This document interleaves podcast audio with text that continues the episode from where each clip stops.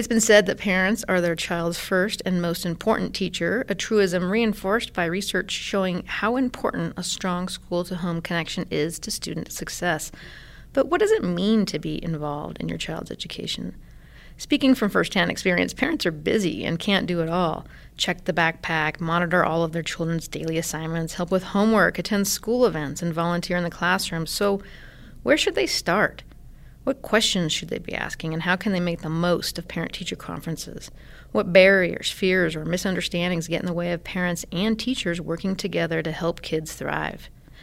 Last year, Connect Canyons interviewed some PTA representatives to discuss the many ways parents can get involved in their child's school.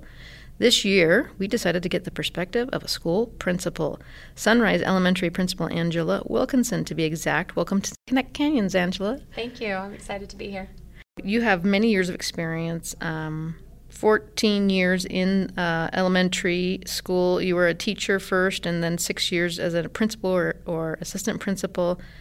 From your perspective, what is the state of parental involvement in schools? Are we seeing less involvement? I know participation in parent teacher conferences, for example, there's some national data showing that that's on the decline, which may or may not suggest that teachers and, and parents don't feel that format maybe to be a lot of value. But what are you seeing? Are you seeing families in schools are finding different ways to connect? So, I have to say, the past year we saw a very different type of parent teacher conference with uh, COVID. Um, and I think that, that, that has opened some avenues for us. Um, and what I mean by that is last year our parent teacher conferences were uh, solely virtual, and we found that we were able to accommodate the needs of many parents um, and uh, accommodate their work schedules um, and meet with them when it was convenient for them. Uh, prior to that, we would have hit and miss. Some years we'd have really good parent teacher conference attendance, and other years it would be a little bit lower. Um, and we always, as, as teachers and as a faculty, we would reach out to the parents to see if we could accommodate, um, but the virtual really opened up things for us. That's interesting. So, in a, in a really trying year for everybody, you kind of found ways to innovate and make it work better than ever. Yeah. Yeah. Well, and are you finding other ways too that families and, and are getting involved? So yeah, this this past year um, we have opened it up to allowing parents to do uh, cutting for the teachers and or um, you know doing stuff at home. So not only are they doing things where they have to come into the school, but we're able to send things home to them to help out and be involved in their child's education just in a different way, and that's been really helpful. Yeah, and those little things matter, right? I mean, it's just like for your child even to see that you're you care enough to be involved in what they're learning every day. Yeah, I think it makes a big difference for the child or the student to see that you're doing something for their school and you're involved. Children always want their parents to be the ones that are involved in their school. And so it's exciting when they're doing something, even if it's something at home for their school. Okay, you, you mentioned a little bit about you know time and how parents are busy and they're working, and that's a barrier to getting involved. Um, are there some other barriers that you see? And given that the parents can't do everything, are there areas where they could prioritize in terms of school involvement, or where should they start? Yeah, that's a really good question. And I think as a parent myself, uh, the first thing that I start with is is homework. That's that's a big thing, and, and making sure that your child is reading at home. Um, that's good for every child, K through 12, right? That they're reading home at home, um, and then and then making sure they're getting through all the homework. But sometimes we don't we don't know how to help our student with the new math and the things that are coming out that we're we're teaching them. Um, and so, really being able to ask your teacher those questions um, and getting in touch with the teachers. Do the teachers, how do teachers like to be contacted? I mean, email, is that? So I think that's a question that I would ask the teacher because different teachers have different preferences. Um, some really like email. Some uh, are more willing to give out maybe their personal phone numbers and do text messages. Uh, some have apps that they that they communicate with. So it's really a teacher um, it depends on on the teacher and what they prefer. Gotcha. But the key is just kind of having that um, ongoing conversation, I guess. Yeah, yeah, and touching base with them and seeing not only what works best for them, but what works best for you, because teachers often also don't know what communication method works best for all of the parents too. Sure, that, that makes perfect sense. Uh, are there ways that y- you mentioned the the online uh, parent teacher conferences? Are there other examples or ways that of ways that schools have worked to build bridges with families? So I know one way up at Sunrise that we um, had been working to build bridges is uh, we have different events at the school. So uh, we have grandparents and goodies, parents and pastries, dads and donuts. Those are things that we're trying to bring the community together. Um, but also we have watchdogs. So the programs that we put into the school um, to bring the parents into the school, and we try to out, we try to promote that out uh, through. We have a newsletter that we send out to our community.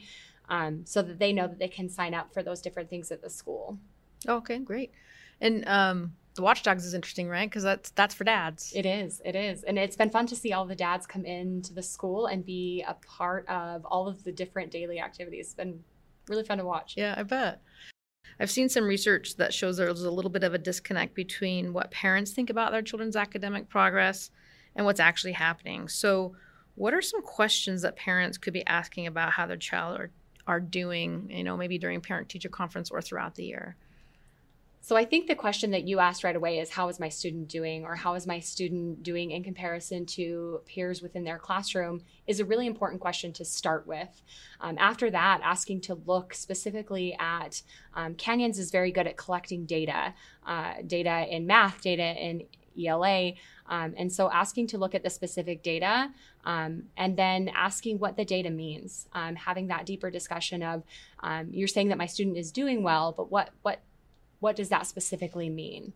Um, and I think those questions help to get a little bit deeper. Yeah, because I know often what we see is we get the urine test data and the report cards, but there's a lot of data gathering throughout the year too, correct? On just Yes, yes. Um, in elementary school specifically, we have um, we have the Acadience data, which we do uh, present to to parents at parent teacher conferences.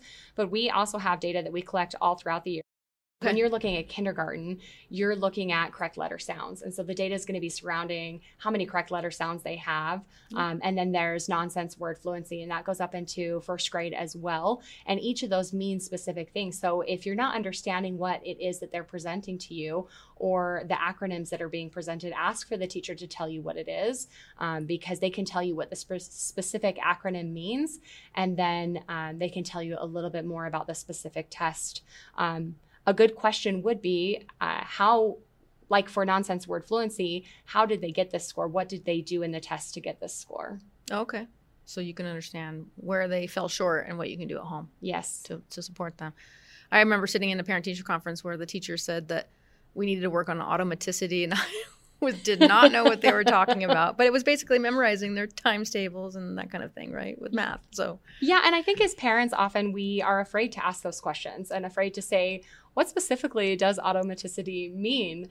Um, and so I think just getting out of that, that, getting away from that fear and asking that specific question to help understand the data a little bit more. Yeah, and and probably teachers welcome it, right? Having that conversation. Yeah, absolutely. And sometimes the conversations, um, because of those questions, can go a little bit longer. And so they may say, "Hey, can we can we meet another time so that we can go deeper into it?" And that's that's a good thing. Okay, great. All right, teachers, we know that they're also insanely busy, just like parents. Um, how can parents best support teachers? Or principals, for that matter? it's a good question. Um, I think the biggest thing that parents can do to support teachers is uh, their kindness and understanding. Uh, teachers are working really hard, you know, always, and even especially right now.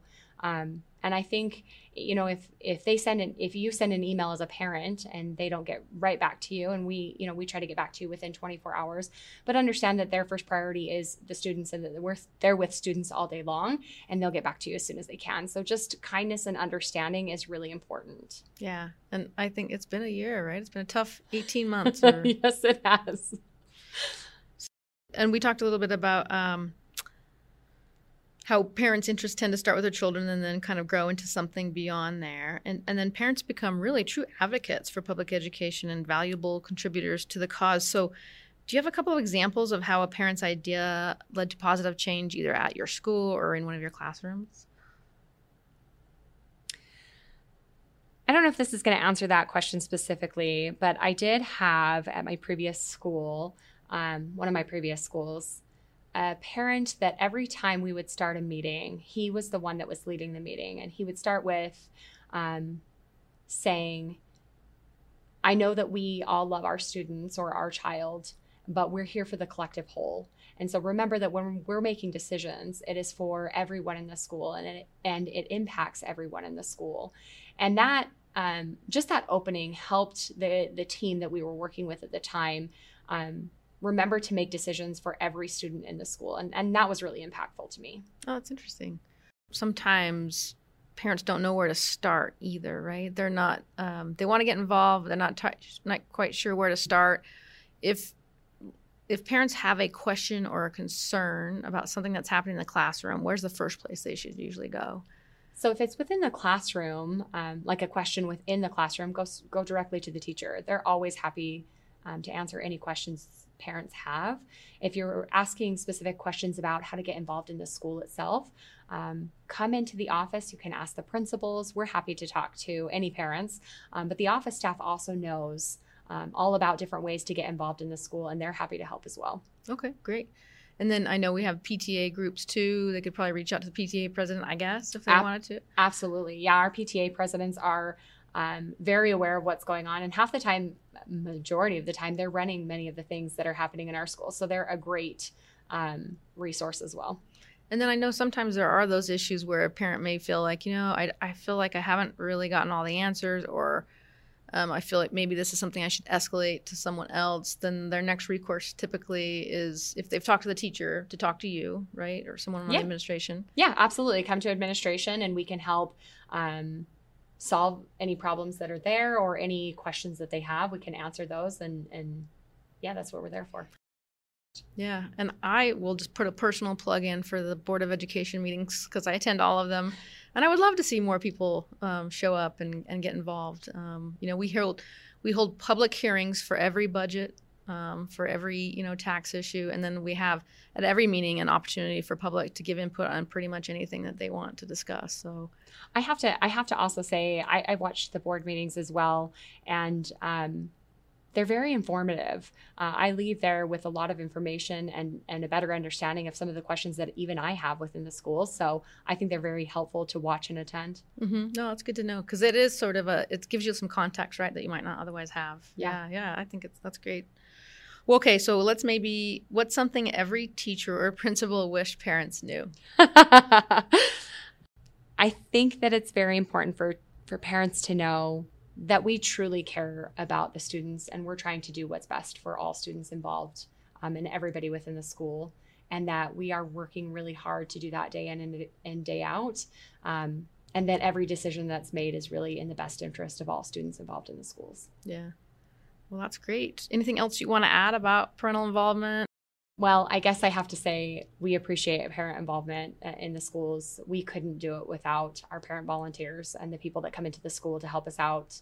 it's so fun to see the families and the parents and grandparents and loved ones. So we just love having them there. And I have to say, last year, without having a ton of no volunteers in the buildings, it's made you appreciate it even more. And thank you, Angela, for spending time with us today. And thanks to our listeners. We hope this information has been helpful as the district always looks to deepen engagement with our families. Canyon Schools really strive to be a unifying force in the community and safe haven for the growth and exploration of our students, and we are ever appreciative of the support of our parents. With that, we'll close out this episode with another reminder that if you like the show, to please subscribe to our podcast or share it with a friend. This episode was edited by CSD's videographer, Stephanie Christensen, and polished and posted to our feed by CSD's web manager, Janelle Myrick. A big thanks also to our event specialist, Holly Bishop, for editing the transcripts we make available on our website. I'm your host, Kirsten Stewart, and this is Connect Canyons.